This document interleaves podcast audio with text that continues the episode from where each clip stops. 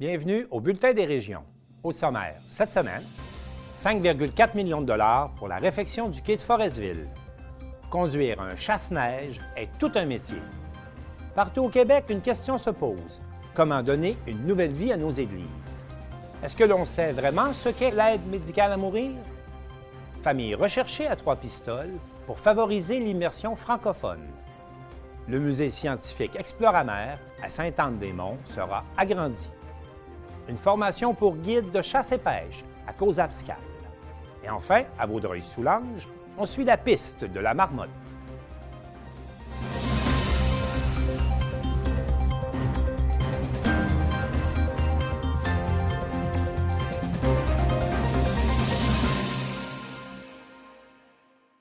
Le bulletin des régions est réalisé hebdomadairement grâce à la collaboration de quelques 20 télévisions communautaires autonomes associées à Cogeco. Vous verrez donc, au cours de la prochaine heure, des émissions qui vous parviennent de partout au Québec. Bonne émission.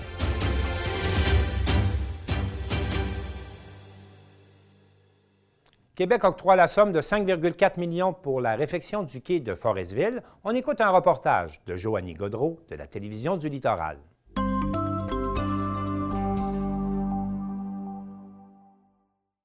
La ville de Forestville peut enfin dire mission accomplie. Le montage financier pour la réfection de son quai municipal est complété. Le ministère des Transports du Québec a confirmé son aide financière de 5,4 millions de dollars au projet. C'est fort important comme avancement de ce grand dossier, selon la mairesse de Forestville, Micheline Anctil, qui en a fait l'annonce lors de la séance du conseil municipal du 14 février, qualifiant ce soutien financier de bonne nouvelle. Forestville pourrait d'ailleurs accueillir la ministre des Transports Geneviève Guilbeault au cours des prochaines semaines pour annoncer officiellement la conclusion de ce projet de longue haleine. Les élus n'ont pas attendu le passage de la ministre avant de dévoiler l'octroi du financement pour que l'entrepreneur puisse commencer les travaux. Notons que la ville de Forestville avait déjà été en appel d'offres pour la réfection du quai phase 1 et c'est RG Saint-Laurent de Bécomo qui s'est avéré le plus bas soumissionnaire conforme. L'entreprise débutera les travaux la semaine prochaine si la température est propice et ceux-ci se poursuivront jusqu'en juillet. Au cours de la semaine en cours, va mobiliser de la machinerie et des équipements ils vont devoir, on les autorise à passer par la première avenue, absolument nécessaire puisque la route maritime est encore très enneigée. Donc, pour apporter ces équipements, il va passer par la première avenue euh, pour se, transporter. Et il devrait, euh, si la température euh, est de notre côté, etc., débuter dès la semaine prochaine les travaux de réfection majeurs du quai euh, qui vont nécessiter que nous donnions, euh, que nous sécurisions un accès, évidemment, pour qu'ils puissent euh, travailler aisément. Donc, ils vont avoir un accès limité et sécurisé. Et débuter ces travaux qui vont durer jusqu'au mois de juillet les élus ont autorisé la signature de la convention d'aide financière avec le ministère des Transports et de la Mobilité durable de façon unanime. Le projet de réfection du quai a également obtenu un soutien financier de 1,1 million de dollars du gouvernement fédéral. Rappelons que depuis le début du projet, les coûts de la réfection ont augmenté passant de 6 millions à 11 millions de dollars en raison du prix de l'acier notamment. La réfection du quai comporte la construction d'un mur rideau attaché à de nouveaux blocs d'ancrage, la réfection du tablier et le recouvrement en gravier d'une portion de l'infrastructure.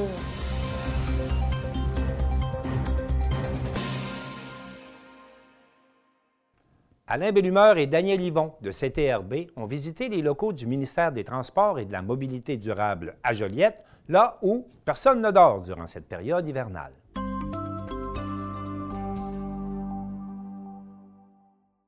Beau temps, mauvais temps, les équipes de voirie du ministère des Transports et de la Mobilité durable du Québec s'activent. Et cet hiver, plus que jamais, de la neige, du vent, du verglas. Il y en a eu beaucoup. Récemment, CTRB a pu visiter les installations du ministère pour la région de la Naudière à Joliette. Chez nous, ces équipes couvrent un vaste territoire notamment traversée par l'autoroute 40, l'une des plus fréquentées au Québec. Cette autoroute traverse notre région de Saint-Barthélemy à Lachenay, aux portes de Montréal. Écoutons maintenant quelques membres de l'équipe lanaudoise du ministère des Transports et de la Mobilité durable nous raconter leur quotidien, surtout lorsque Dame Nature fait des siennes. Donc, ici, au CS de Joliette, on couvre environ 850 euh, km de route dont on a charge pour déneiger. On a séparé les activités euh, pour la surveillance. Moi, je m'occupe plus au niveau de la surveillance. Mon collègue s'occupe plus au niveau euh, des opérations avec l'équipe de régie en déneigement comme tel.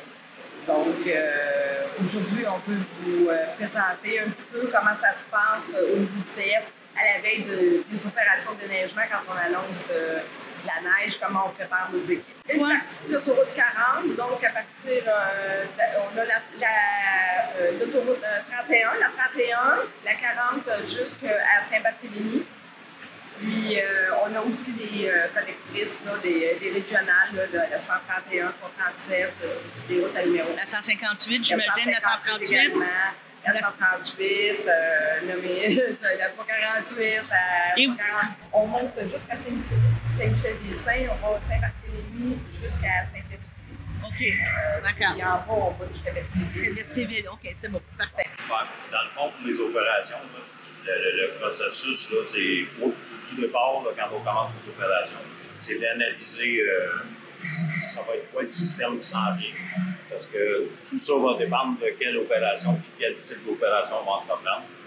Euh, et s'il y a du vent qui est en, lien avec la dépression, si euh, les températures sont basses, extrêmement basses, bien là, euh, les abrasifs, qu'est-ce qu'on va épandre route va changer selon la température. du sel à l'abrasif des mix pour les températures qui sont en bas de 10. Puis, euh, ça. Comme là, il nous annonce un peu de verglas, là. Euh, on a plusieurs fournisseurs météo. Là, On fait un topo de tout ce qu'on a constaté et qu'est-ce qui s'en vient. Puis, euh, les, puis il y a plusieurs facteurs qui influencent une tempête. Là.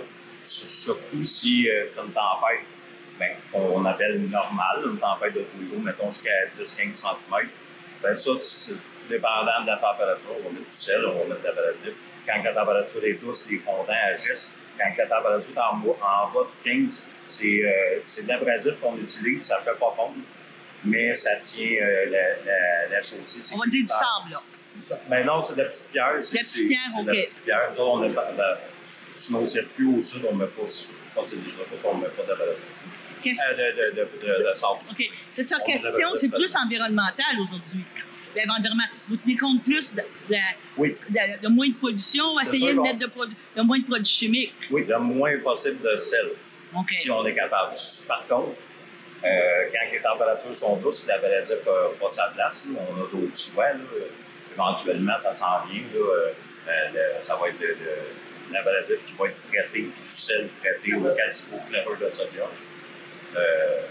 mais c'est ça pour, des tempêtes comme ça. Puis là, si on a une tempête qui est anticipée, mettons un monstre, ben là, c'est là qu'il va. Une bombe, là, comme on dit. Une bombe météo, là, puis dans un court laps de temps, mettons 3 cm et plus à l'heure, ben là, c'est sûr qu'on on prévoit le pire. Fait que faut, euh, on a des axes principaux qu'il faut entretenir advenant qu'on ait des fermetures de route pour faire un choix sur quel qui va être fermé en premier puis quel qu'on doit maintenir absolument pour les mesures d'urgence, les, les, les, euh, les, véhicules d'urgence, pompiers, police, puis euh, surtout ben, la protection des usagers.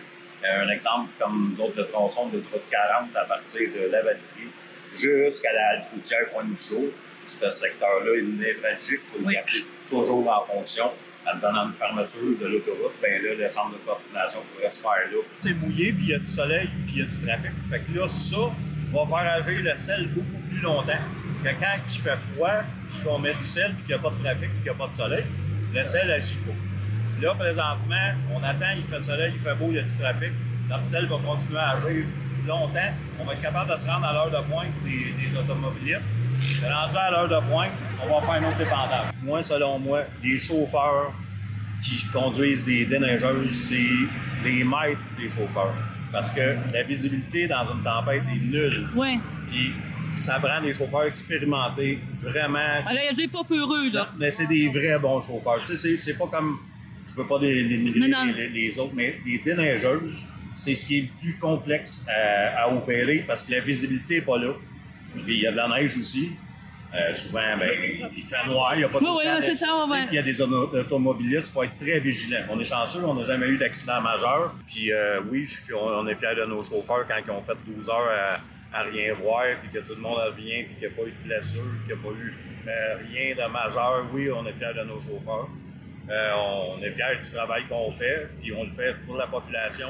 On est juste un exemple, là, pendant les fêtes, on était tous ici avec euh, le chef de service par intérim. Donc, la réalité des familles, tant qu'à finir avec ça, ah.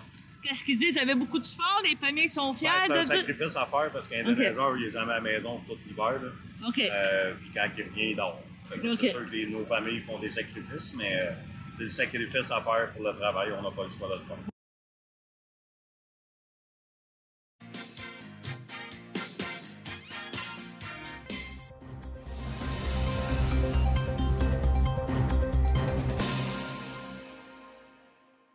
La question de la préservation de notre patrimoine religieux touche toutes les municipalités du Québec et Charles Laviolette de CJSR s'est penché sur la question plus précisément pour la paroisse de Saint-Raymond-du-Nord.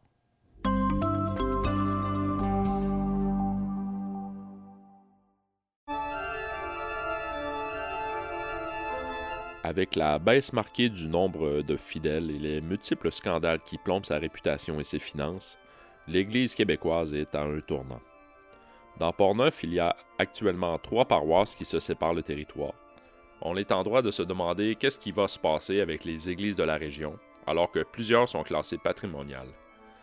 Les intervenants consultés parlent d'un véritable rang-de-marée qui s'apprête à déferler sur le Québec, alors que plusieurs communautés n'auront pas le choix de se départir de leurs églises pour améliorer leur santé financière et poursuivre leur mission. Nous débutons aujourd'hui une série de trois reportages autour de cette question. La paroisse Saint-Raymond-du-Nord a été créée en 2018 et regroupe les communautés de Rivière-à-Pierre, Sainte-Christine, Saint-Léonard et Saint-Raymond.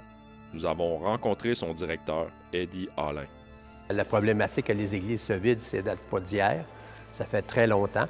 On s'en rend pas compte parce que c'est une personne de moins, tranquillement, qui est plus là, mais ça diminue.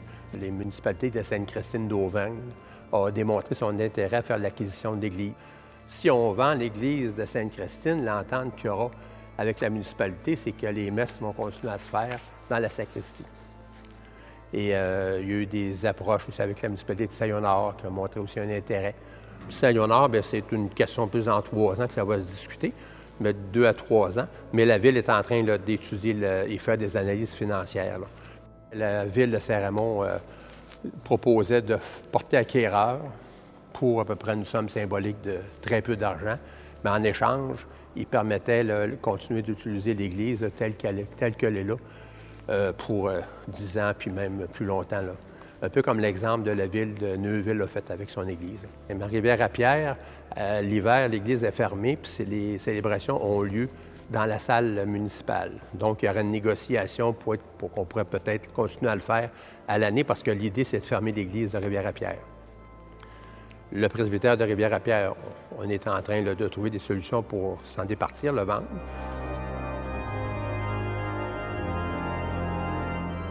Les quatre églises sont tous déficitaires. C'est pas une pire que l'autre. Je n'ai pas fait d'année de savoir en termes de pourcentage, mais on est tous déficitaires. Ça, c'est clair. La problématique que l'on a, on constate que moins de. Les personnes qui viennent, les fidèles qui viennent à la messe sont vieillissants et il n'y a pas de relève, ou très peu. Ce qui fait que pour la pratique, il n'y a pas de pérennité. Dans 10-15 ans, euh, on aura beau avoir des églises ouvertes, il n'y aura plus personne ou très peu de personnes qui vont venir. L'autre problématique, c'est les prêtres. Il n'y a pas non plus de pérennité. Les, prêtres qu'on a, actuellement, on a une équipe de prêtres de, je pense, c'est trois prêtres qui desservent les trois paroisses. Mais ils ont des prêtres euh, collaborateurs qu'ils appellent, c'est des prêtres euh, qui sont retraités, et qui continuent à venir faire des messes, puis euh, bon, des, funérailles qui donnent un coup de main. Mais c'est tout du monde qui sont relativement vieux. Les collaborateurs, c'est du monde retraité, donc c'est du monde qui sont assez âgés. Puis les prêtres qui sont dans l'équipe pastorale, bien, c'est, ça tourne autour du 65. Là. Il y en a des plus vieux que ça. Imaginez qu'il y a des prêtres le dimanche matin ou la fête de semaine sont obligés de faire trois messes. Alors c'est quand même demandant pour eux, c'est très exigeant.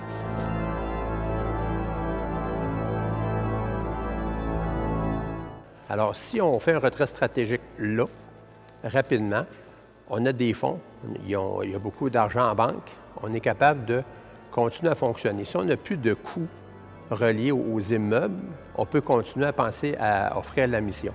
Parce qu'en fait, nous, on est des gestionnaires, mais la gestion, le, but de tout ça, c'est la mission, c'est-à-dire continuer à, assister, à faire des célébrations eucharistiques, des baptêmes, des mariages, puis de la pastorale en général. L'idée, c'est pas de fermer, c'est de continuer à offrir la mission. Et ça, c'est important de dire. Mon opinion à moi, on ne devrait pas focuser sur des églises parce qu'ils sont cités, parce qu'ils sont euh, patrimoniales, parce que, tu sais, si c'est patrimonial, puis c'est financé par, non pas par le culte, mais par des, administrations publiques, ça, ça va. Mais sinon, vous savez, la, la vraie mission, là, c'est pas c'est pas la, c'est pas le patrimoine. La vraie mission, c'est l'enseignement, de, quand que Jésus-Christ est venu sur la terre.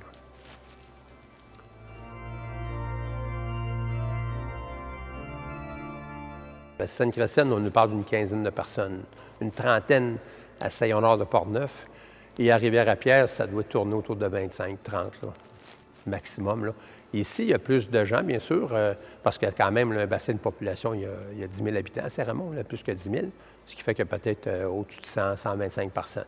Euh, l'idée, c'est aussi de peut-être continuer à offrir des services à Sainte-Christine, puis ailleurs, mais pas à la semaine. Ça pourrait être aux deux semaines, ça pourrait être une fois par mois.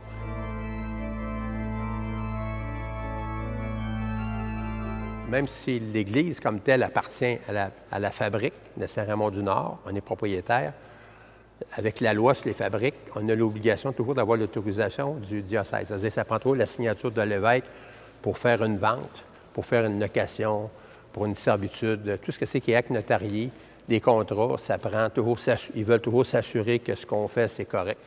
Puis ça, il y a des procédures qui sont assez, assez longues, c'est difficile. Je te dirais que le diocèse de Québec a, aussi probablement des problèmes financiers aussi. Comme là, ils sont pris dans des poursuites. Les, abus sexuels et tout ça. Là. Bon, ben là, ils, sont en négociation là, parce que c'est au civil. Ces gens-là, ce qu'ils veulent, c'est de l'argent. Alors là, ils sont en négociation pour euh, régler euh, à l'amiable. Puis là, on parle de, dizaines de millions de dollars. Là. Alors, euh, même eux autres, là, puis c'est sûr que nous, on contribue tout un peu au diocèse. Alors, si eux autres, ils ont des fonds, ils ont des fonds ils ont, un compte en banque, là, mais à la longue, ce compte-là, il va, il va fondre. Alors, s'il si y a moins de donateurs ici, il va en avoir moins là-bas. Fait que ça va devenir, eux autres aussi, par la bande, ça, ça, ils vont, euh, ça va leur occasionner des, problèmes.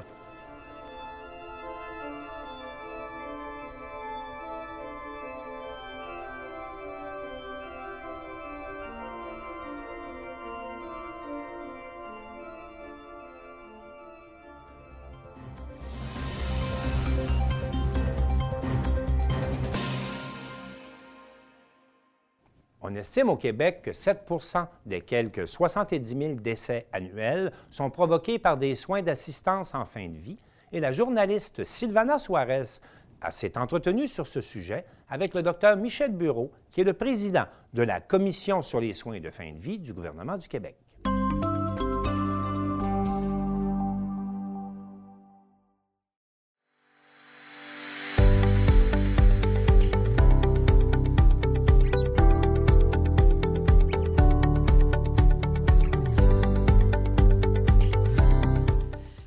Bonjour et bienvenue à une nouvelle édition de l'Érable en bref.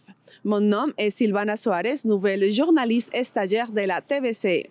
Il me fera plaisir de vous amener les nouvelles et les informations de la MRC de l'Érable de manière régulière. Nous nous trouvons à l'entrée de la TVC pour conduire une interview par vidéoconférence avec le docteur Michel Bourreau, médecin et président de la Commission sur les soins de fin de vie du gouvernement du Québec. La semaine passée, le sujet de l'aide médicale à mourir a commencé à avoir une nouvelle visibilité grâce au projet de loi fédéral et provincial. Jeudi, le 2 février 2023, le ministre fédéral de la Justice, David Lametti, a déposé le projet de loi C-39 qui rapporte d'un an l'élargissement de l'aide médicale à mourir aux personnes dont les troubles mentaux sont les seuls critères médicaux. Deux semaines après, soit le 16 février, le ministre délégué de la Santé et aux années du Québec, Sonia Bélanger, a déposé à l'Assemblée nationale le projet de loi 11, dont l'objectif est d'élargir les critères d'admissibilité aux soins de fin de vie. Le Canada essaye de maintenir le statu quo en matière d'aide médicale à mourir pendant un an, tandis que le Québec propose l'idée d'augmenter les critères à certains cas de maladie mentale. Le docteur Bourreau nous expliquera en détail la complexité des débats sur l'aide médicale à mourir. Nous sommes avec le docteur Michel Bourreau, président de la commission sur les soins de vie du gouvernement de, de, du Québec. Bonjour, monsieur Bourreau. Bonjour, euh, Sylvana. Quelle est la définition d'aide médicale à mourir? L'aide médicale à mourir, c'est euh, un soin que demande le patient. C'est toujours la personne qui le demande, euh, qui dit au médecin euh, que, que personne ne peut plus la soulager et qu'elle a besoin de médicaments pour la soulager et ces médicaments-là vont mettre fin à sa vie. Ils vont lui donner la mort. Est-ce que en dépression pour des raisons financières et pourrait être une raison valable pour demander l'aide à mourir? Non. La, première raison pour demander l'aide médicale à mourir, c'est d'avoir une maladie grave incurable. Une maladie comme le cancer, comme le Parkinson, comme la sclérose en plaques, comme l'insuffisance cardiaque, les maladies pulmonaires. Ça prend une maladie grave et incurable. Aucune autre euh, raison n'est acceptable pour l'aide médicale à mourir. Et en plus de ce diagnostic de maladie grave et incurable, il faut avoir des souffrances insupportables, un déclin avancé de la maladie. Alors, c'est pas fait pour euh, des conditions euh, euh, sociales ou des difficultés, ou c'est pas fait pour les, les, personnes âgées qui vont mourir bientôt. C'est fait pour une maladie grave et incurable. Et en termes de pourcentage, euh, Monsieur Bourreau, quelle est la proportion de décès produits par l'aide médicale à mourir à Québec? Euh, le chiffre est 7% Il meurt euh, au Québec chaque année 70 000 personnes à peu près. Et 7% de ceux-ci vont décéder dans des grandes souffrances et vont demander l'aide médicale à mourir et le médecin va leur donner. Alors, c'est donc 7 euh, de tous les Québécois. Est-ce que vous pouvez nous dire euh, s'il y a une augmentation, quelle augmentation a eu les, bon, les décès de, pour l'aide médicale à mourir dans les dernières années, s'il vous plaît? Oui, euh, l'augmentation l'année dernière était de 50 euh, Cette année, elle s'annonce pour être un peu moins de 50% mais elle est considérable aussi ce sera probablement 35-40% Et à toutes les années, l'augmentation a eu lieu depuis que la loi est en place et c'est des augmentations en moyenne de 25% par année. Quelles sont les raisons les plus fréquentes pour qu'une personne décide de mettre fin à sa vie avec l'aide médicale? La raison, c'est la souffrance c'est la souffrance chez des personnes qui ont une maladie grave, incurable. Il faut être, majeur pour demander l'aide médicale à mourir. Et il faut être apte. Il faut que ces personnes-là soient capables de décider par eux-mêmes, soient bien conscientes, connaissent bien la maladie et qui ont des souffrances et un déclin avancé de leur maladie. D'habitude, ces personnes-là sont à trois à six mois de, de la mort prévisible. Euh, alors, c'est surtout le cancer. Mais tout de suite après, c'est les maladies neurologiques. Parkinson, euh, la maladie de Lou Gehrig, euh, la sclérose en plaques, ce genre de maladies compte pour, pour un peu moins de 10 des, des aides médicales à mourir. Le gros, le groupe le plus nombreux. C'est ceux qui sont atteints de cancer et ils font plus de 70% des demandes. euh, Monsieur Bourreau, avant d'aborder le sujet des maladies mentales et l'aide médicale à mourir, est-ce que vous pouvez nous expliquer qu'est-ce que c'est une maladie mentale et en gros, quels sont les différents types de, de maladies mentales qu'il y a? Les maladies mentales, ben, c'est les dépressions, les schizophrénies, euh, euh, les, troubles du comportement. Il y a une, grande catégorie de maladies mentales qui euh, sont chroniques, qui durent, qui commencent dans, dans, le jeune âge d'un adulte et qui continuent jusque tard. Et dans la loi actuelle qui fut déposée, il est précisé que les maladies mentales sont souvent euh, guérissables ou soulageables et ne sont pas admissibles à, l'aide médicale à mourir. Alors, la loi dit euh, l'élargissement de l'aide médicale à mourir n'est pas fait pour les personnes avec maladie mentale. Comme on parle des lois, quelles sont les principales lignes directives des lois et des projets de loi du Québec et du Canada? Et bon, à propos de l'aide médicale à mourir? Ben, au Québec, la loi qui est déposée, et c'est ça la, plus grande importance de la loi actuellement, c'est d'ouvrir l'aide médicale à mourir aux personnes qui sont encore bien, mais qui ont un diagnostic de, maladie neurodégénérative. Ça, c'est une maladie comme Alzheimer, une lésion cérébrale de type vasculaire, qui, amènent les personnes à perdre leur capacité intellectuelle, leur jugement, leur capacité de vie sociale. Et l'exemple le plus connu, c'est l'Alzheimer.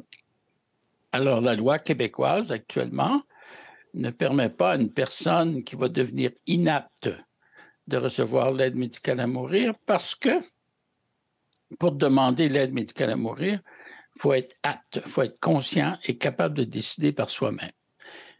Mais vous et moi, si on avait de notre médecin, vous êtes bien trop jeune pour ça, vous, mais moi, si, on avait de notre médecin un, diagnostic précoce d'Alzheimer, il pourrait dire, Monsieur Bureau, vous êtes encore capable de tout faire vos choses, mais votre maladie neurodégénérative est commencée. Et cette maladie-là, c'est un Alzheimer. Vous allez peut-être vivre dix ans avec ça, mais vous allez perdre tous vos moyens avec le temps. Alors, si j'ai un diagnostic précis de maladie neurodégénérative comme Alzheimer, je peux très bien dire, moi, docteur, quand je serai plus capable de rien faire, puis que je serai plus capable de m'occuper de ma personne, puis que je serai incontinent, je veux l'aide médicale à mourir. Alors la loi nous dit aujourd'hui, vous, vous pouvez demander l'aide médicale à mourir si vous êtes apte pour qu'elle soit, que votre demande soit appliquée quand vous serez devenu inapte. Alors, dans cinq ans, dans trois ans, des fois c'est sept, huit ans. La loi vient, ça c'est la principale chose de la loi du Québec qu'elle qu'elle qu'elle apporte aujourd'hui pour discussion et pour adoption. Il y a aussi d'autres choses. Avant, pour avoir l'aide médicale à mourir, fallait être près de la mort. Là, c'est plus ça. C'est pour que vous ayez une maladie qui va vous causer la mort, même si celle-ci arrive tardivement, vous pouvez être admissible à, l'aide médicale à mourir. Ça, c'est les principales choses de la loi. Et quelles sont les différences et les coïncidences entre euh, la vision d'Ottawa et de Québec et par rapport aux maladies mal, euh, mentales euh, et de l'aide à mourir? Au, Québec, la société n'est pas prête à donner l'aide médicale à mourir à quelqu'un qui a un, trouble mental. À Ottawa, aujourd'hui, au, Canada, ce n'est pas non plus possible.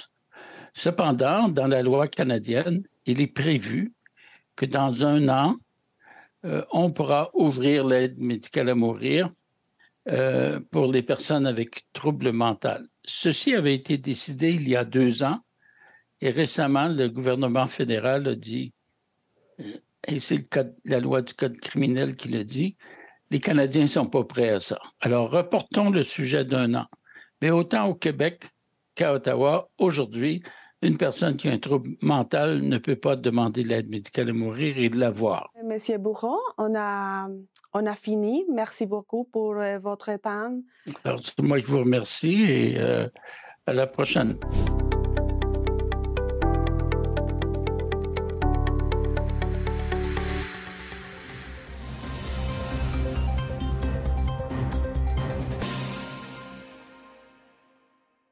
À trois pistoles, le recrutement de familles d'accueil pour favoriser l'immersion francophone bat son plein et l'équipe de TBCH nous a préparé un reportage.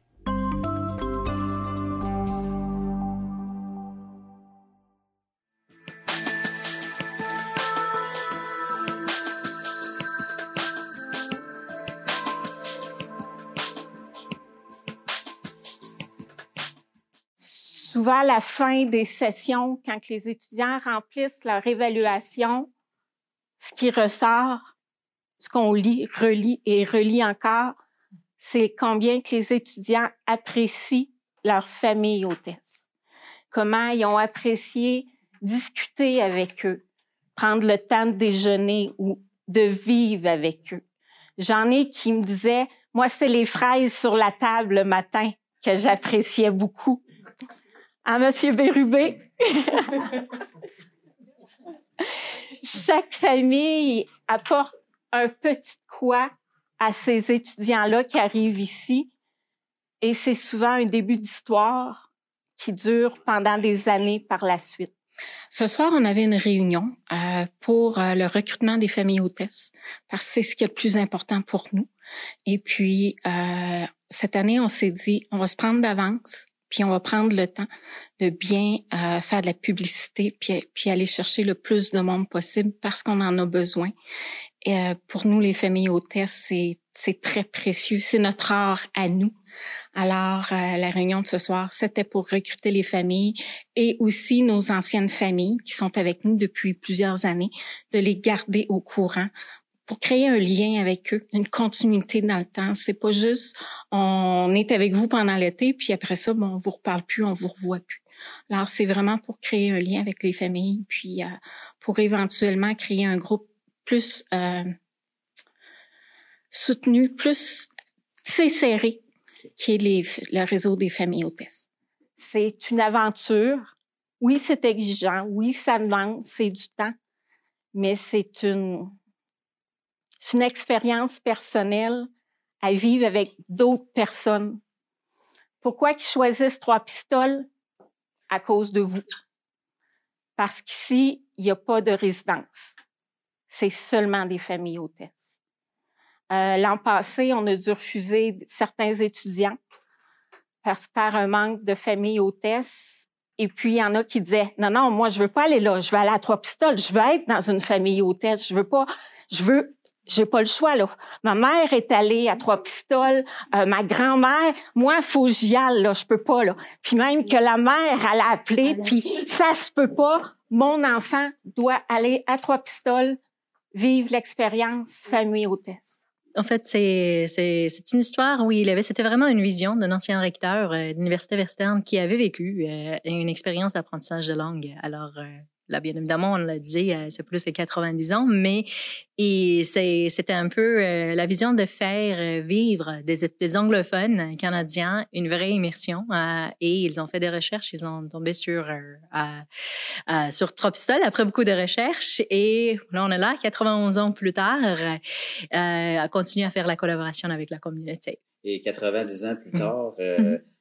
Est-ce que la mentalité, la façon de travailler avec les étudiants est différente ou euh, c'est vraiment resté comme fondamental?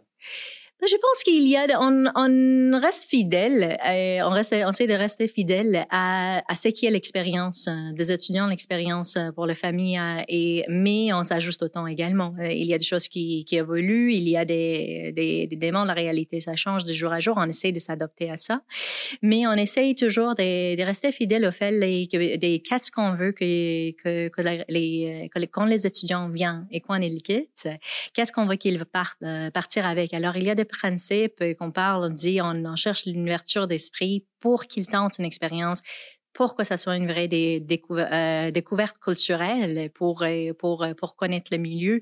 Ce principe-là, ça, reste pareil. Comment est-ce qu'on le fait? Comment est-ce qu'on ouvre les portes de, tous les jours pour le permettre de le faire et les accompagner dans l'aventure? C'est sûr et certain que, qu'on s'adapte à, à de nouvelles technologies, à la nouvelle façon de faire également. Après deux ans de pandémie, l'école revient enfin sous sa vraie forme. Euh, qu'est-ce que vous pouvez me dire justement par rapport à ça, l'engagement et le travail qui est à faire en amont de tout ça? Oui, je pense en fait c'est euh, je pense que l'année dernière on était revenu, on avait dit on voulait revenir en, en, présence euh, tout avec les mesures sanitaires qui étaient alors c'était vraiment c'était pas avec les nombres de cours qu'on voit d'habitude. Cette année, en 2023, notre ambition, c'est d'avoir des cohortes qui ressemblent et, au nombre d'étudiants qu'on avait dans le passé. Et euh, c'est que ça prend vraiment, c'est également, nous, on est là engagés à être prêts à travailler avec les, les familles, les, la communauté également. On a de belles collaborations avec la ville, des, des merci les, des partenaires des, de la communauté qui nous ont soutenus euh, pendant les, temps de pandémie aussi. Mais ça prend également un engagement de la part de la population. Pour, euh, on a besoin de familles hôtesses, c'est très important, c'est une partie intégrale, primordiale. C'est une raison euh, qui fait venir et revenir nos participants euh, parce qu'ils tissent des liens avec la population et ils savent que c'est une expérience qu'ils peuvent vivre qui ajoute, qui donne des éléments supplémentaires à, leur expérience. C'est pas juste ce qu'on apprend dans la salle et Sinon, c'est un professeur qui le dire, je suis attaché à l'enseignement, c'est important, mais ce qu'ils vivent, c'est, c'est, autre chose. Ils découvrent des, qu'est-ce que ça donne de vivre dans une famille euh, québécoise. Ils apprennent des choses de leur famille. Et alors, euh, c'est un engagement euh, que nous, on aimerait revenir. C'est l'ambition qu'on a et les défis qu'on se lance, mais on a besoin des, des membres de communauté également de, de, de, de s'engager, de, de, de, de devenir famille, sinon n'ont pas euh, tenté l'expérience. on est au bout de fil. Passez-nous un coup de fil, on va en parler, voir qu'est-ce que, quelle est l'expérience, est-ce que ça pourrait vous tenter. Et aux familles qui ont, parce qu'il y avait aussi des familles qui, qui voulaient prendre une pause, ça se comprend. On n'avait pas vu euh, nos familles qui, euh, pendant des années, qui voulaient prendre pause, qui, qui avaient des visites. Ça, ça les tente de revenir. On, les attend. Hein. Alors, c'est un engagement de deux côtés. Pour le moment, la plupart des gens ont reçu la carte euh, qui a été par la poste. On y retrouve mon adresse courriel accueil 3P.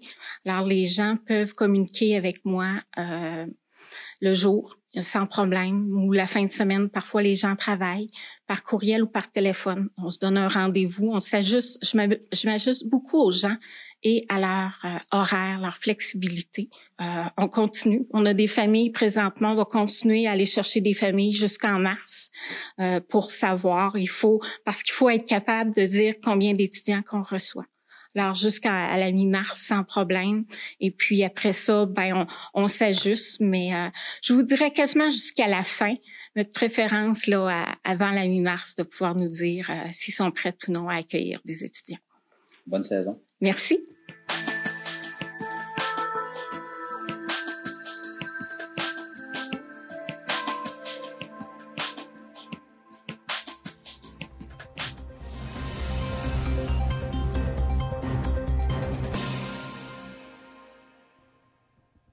Depuis 1995, le Musée scientifique Exploramer propose une expérience vraiment exceptionnelle aux visiteurs de Sainte-Anne-des-Monts.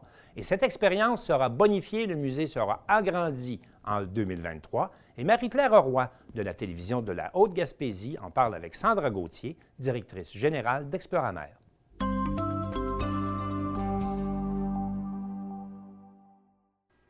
Aujourd'hui, on reçoit Sandra Gauthier, directrice générale d'Exploramer. Bonjour Sandra. Bonjour, merci de m'accueillir, ça me fait plaisir d'être là. Sandra, on va, situer un peu Exploramer. Oui, ben un musée sur les sciences océanographiques situé sur le quai de Sainte-Anne-des-Monts en Haute-Gaspésie. C'est un endroit magnifique justement pour avoir un centre comme celui-là. Euh, si les gens ne le connaissent pas, ils vont apprendre à le connaître un peu aujourd'hui. Puis, moi, je voudrais qu'on parle surtout des nouveautés qui s'en viennent bientôt au Centre Exploramer. Oui, ben écoutez, euh, on est un musée de sciences qui traite d'océanographie et de biodiversité marine du Saint-Laurent. Et puis, ça fait des années, en fait, que le musée existe, donc depuis 1995. Euh, et puis, euh, l'été dernier, on a eu d'excellentes nouvelles. En fait, on va pouvoir agrandir le musée, donc les travaux commencent tout doucement. Euh, l'objectif dans les prochains mois, c'est vraiment de renouveler l'exposition permanente, donc qui mhm. présente une collection vivante, donc des poissons, des échinodermes, des crustacés, des mollusques du Saint-Laurent marin, donc une collection vivante d'un peu plus de 1000 animaux. Wow. Et on est en train de construire, en plus de l'exposition permanente, donc un aquarium écosystémique. Et puis, parallèlement à ça, on construit également un pavillon qui va euh, être le pavillon des requins du Saint-Laurent. Donc, euh, les gens commencent à découvrir qu'on a des requins dans le Saint-Laurent. Et puis, nous, notre objectif, c'est vraiment de les mettre en valeur, de mieux les faire connaître pour mieux les protéger. J'aimerais qu'on parle de l'aquarium écosystémique parce que c'est spécial. Ça regroupe l'ensemble de ce qu'il y a dans notre fleuve Saint-Laurent. Oui, ben en fait, euh, le plus qu'on va pouvoir, c'est bien évident qu'on n'aura pas de baleines à l'intérieur de l'aquarium, mais euh, en fait, on veut reconstituer un écosystème du Saint-Laurent. Donc, on va pouvoir intégrer des plantes, on va intégrer euh, les substrats, on va intégrer euh, des poissons, euh, des petits poissons, des gros poissons, on va intégrer tous les, les, les, mollusques, les échinodermes, les mm-hmm. crustacés. Donc, pour pouvoir reconstituer en fait un portrait d'un écosystème du Saint-Laurent, puis pour que les gens puissent voir même si on n'est pas des plongeurs sous-marins, ben, qu'on puisse voir à l'intérieur, donc sous la surface de l'eau c'est extraordinaire. Mais comment on fait pour aller chercher tous ces animaux marins-là?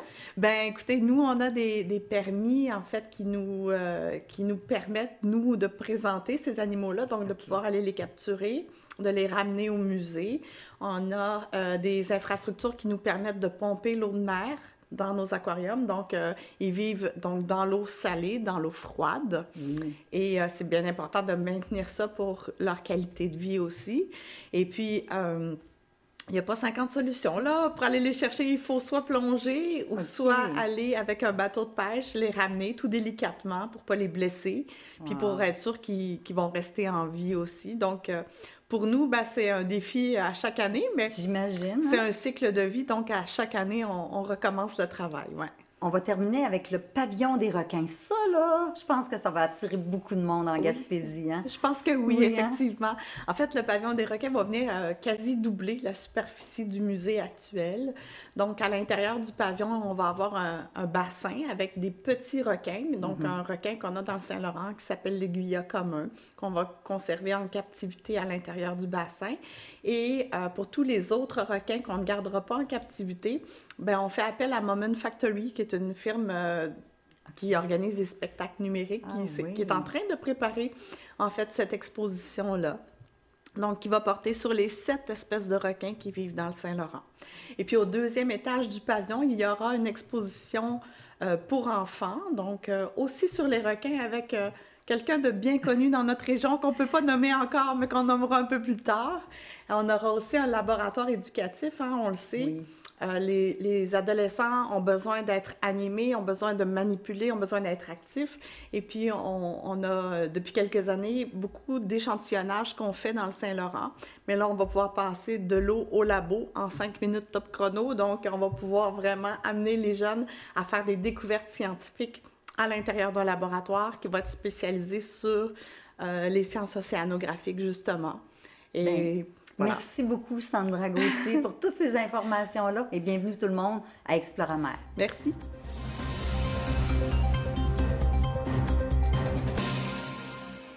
Si devenir guide de chasse et pêche vous intéresse, ce reportage de Marc Baudouin de la télévision de la Matapédia sera certainement vous intéresser.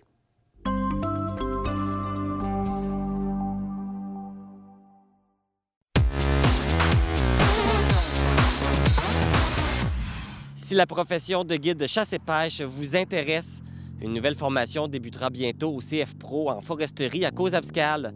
Pour en savoir plus, je vais aller à la rencontre du gestionnaire du projet, Sébastien Jean. Suivez-moi. Sébastien, bonjour. Bonjour. On parle de la nouvelle formation de guide de chasse et pêche. En quoi ça consiste et c'est quoi l'objectif? Bien, la, la, nouvelle formation qu'on met en place ici, c'est un AEP, c'est une attestation d'études professionnelles. Donc, ça consiste à former des, à former des professionnels dans le domaine euh, du, de la, du, guide chasse et pêche. Donc, l'objectif est de répondre à des, une grande pénurie de main-d'œuvre dans ce secteur-là. Donc, c'est une formation de 720 heures okay. qui est répartie sur 12 compétences qui sont à majorité, comme le dit le cours, pratique, donc un guide chasse et pêche en forêt, sur la rivière. Donc, euh, un cours dynamique qui s'annonce pour ce printemps. Un guide chasse et pêche, souvent ce qui nous vient en tête, c'est la personne qui va s'occuper de la sécurité, qui va peut-être donner des informations aux personnes qui vont chasser, pêcher, mais ils ont sûrement d'autres tâches à faire. C'est sûr que la personne qui a ce rôle-là euh, travaille souvent pour des pourvoiries, des EC, des CEPAC. Donc, l'objectif est de préparer des, euh, des, séjours de chasse, de pêche.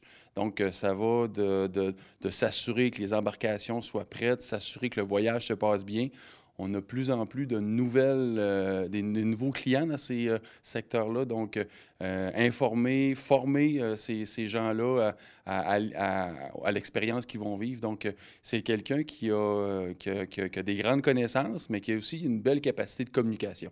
Souvent, c'est effectivement les, les compétences qu'on doit avoir. Là. Et là, tu parlais aussi que ça vient d'un besoin. C'est sûr que la formation a été construite. on a une grosse pénurie dans la région aussi également. Tout à fait. Euh, les entreprises de la région ont besoin de ce genre de personnes-là euh, parce qu'effectivement, la demande grandissante, les gens ont besoin, on dirait que depuis euh, les, quelques mois de pandémie, les gens ont besoin de, se ressourcer, de revivre la forêt, donc de vivre la nature. Et les entreprises qui offrent des forfaits dans ces, secteurs-là ont besoin de gens pour accompagner. les gens qui étaient là-dedans sont soit vieillissants, soit à la retraite. Donc, on a besoin d'un nouveau souffle, de nouvelles personnes dans ces fonctions-là. Tu nous parlé un petit peu, mais en quoi ça consiste le cours exactement? Je sais que c'est 720 heures, tu m'as dit, c'est plus du pratique, mais quelqu'un qui fait le cours, là, il s'attend à quoi? Qu'est-ce qu'il va faire?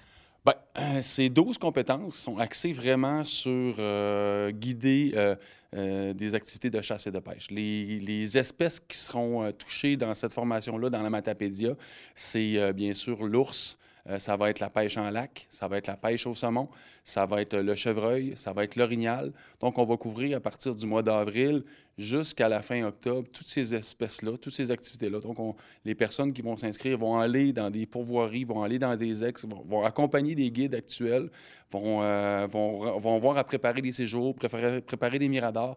Donc, vont vraiment vivre les activités de A à Z. Et après cette année-là, vont euh, auront pas des années d'expérience, mais on va avoir les compétences de base pour offrir un service intéressant à la clientèle.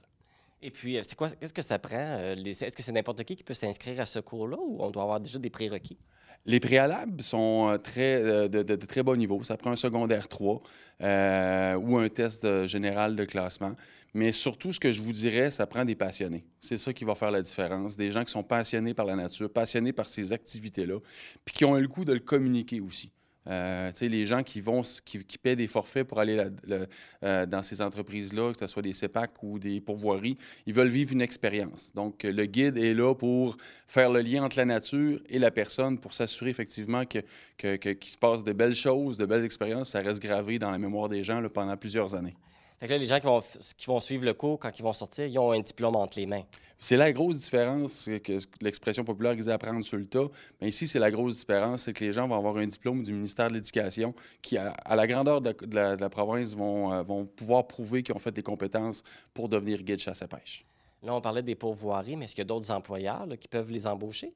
Bien, euh, c'est, euh, j'ai pas les chiffres précis euh, du nombre, de la quantité au Québec, mais tout ce qui s'appelle ZEC, tout ce qui s'appelle pourvoirie, tout ce qui s'appelle CEPAC, tout ce qui s'appelle activité de plein air qui accueille des personnes pour aller leur présenter la forêt et tout ça, ils ont tous besoin de ce type de personnes-là, de guides et de chasse et pêche. Nous, on l'a adapté à la situation matapédienne. On est allé dans des espèces qu'on connaissait bien, qui sont dans notre environnement, mais ces gens-là peuvent travailler euh, un peu partout, là, je vous dirais en Amérique du Nord. Là. Donc, les opportunités sont grandes après la formation.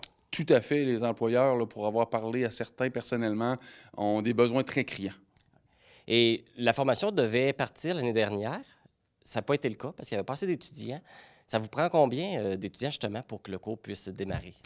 Le chiffre magique est 6. C'est sûr qu'on aimerait ça d'en avoir un petit peu parce que un petit peu plus parce que des fois les gens essaient puis finalement ça répond pas à leurs besoins.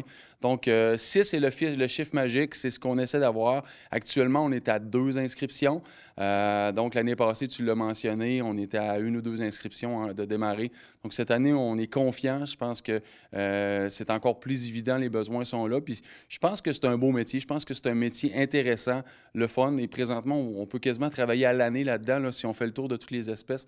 Fait que je pense que ça peut être pour les gens intéressés, ça peut vraiment être une profession intéressante. Bien, si on aime la chasse, la pêche et surtout le plein air, c'est un emploi gagnant.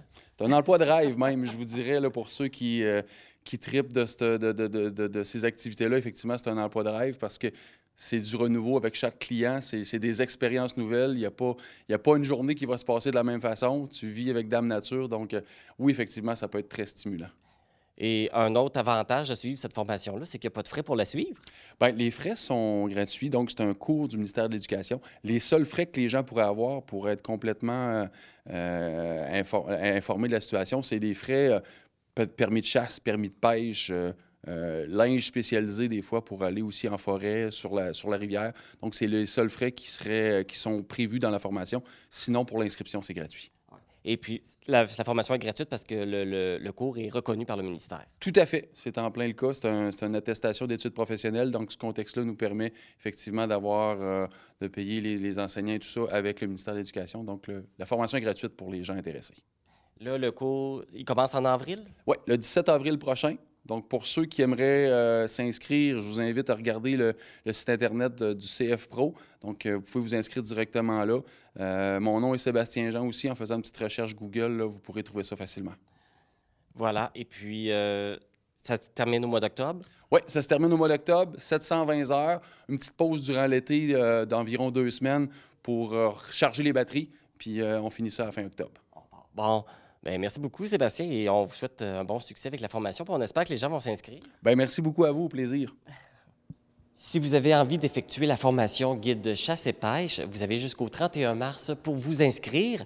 Et pour toute information, vous pouvez contacter Sébastien Jean par téléphone au 1-800-665-2367, poste 6505 ou par courriel à sejean à commercial cssmm.gouv.qc.ca. Bonne formation!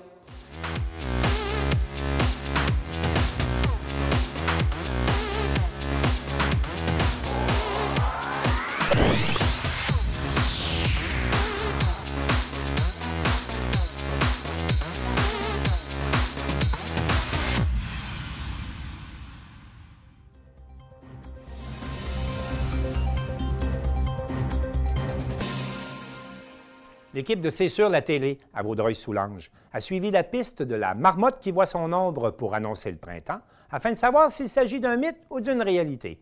Un reportage tout en humour de Natacha Marlot.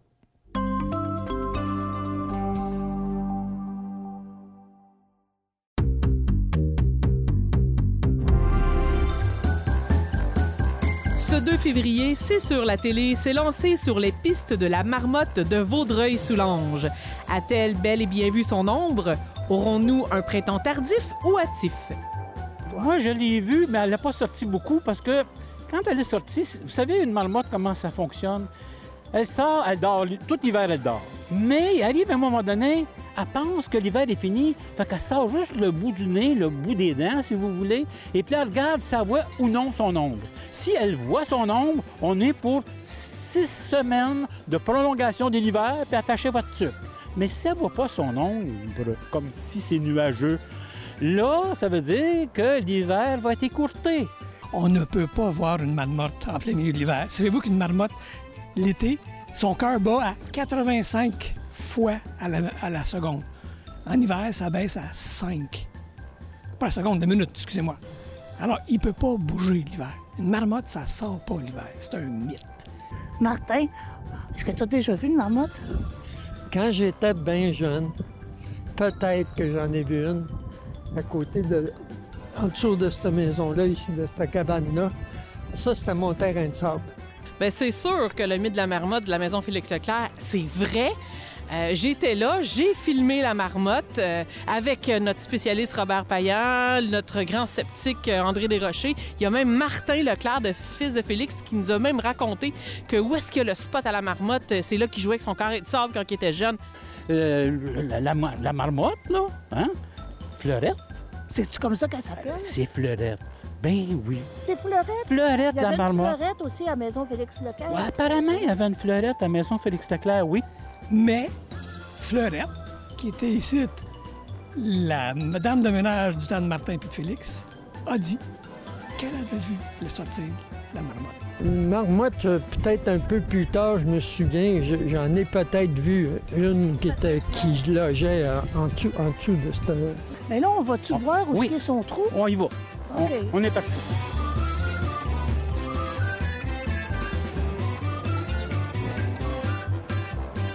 C'est défendu, mais c'est pour une bonne cause. Fleurette.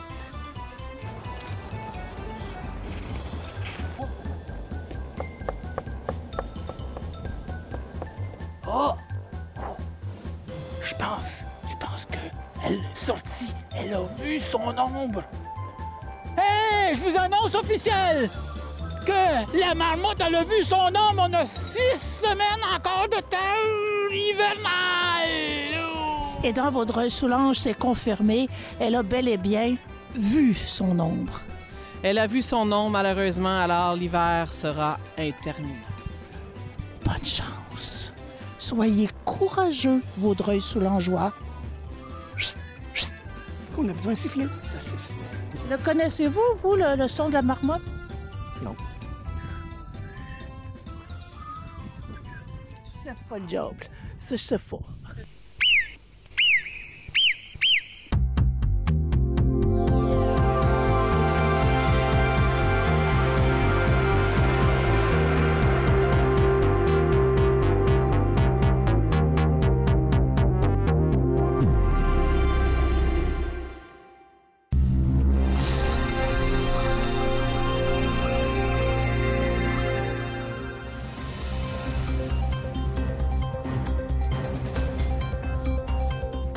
C'est tout pour le bulletin des régions cette semaine. Je remercie toutes les stations participantes et je vous dis à la prochaine.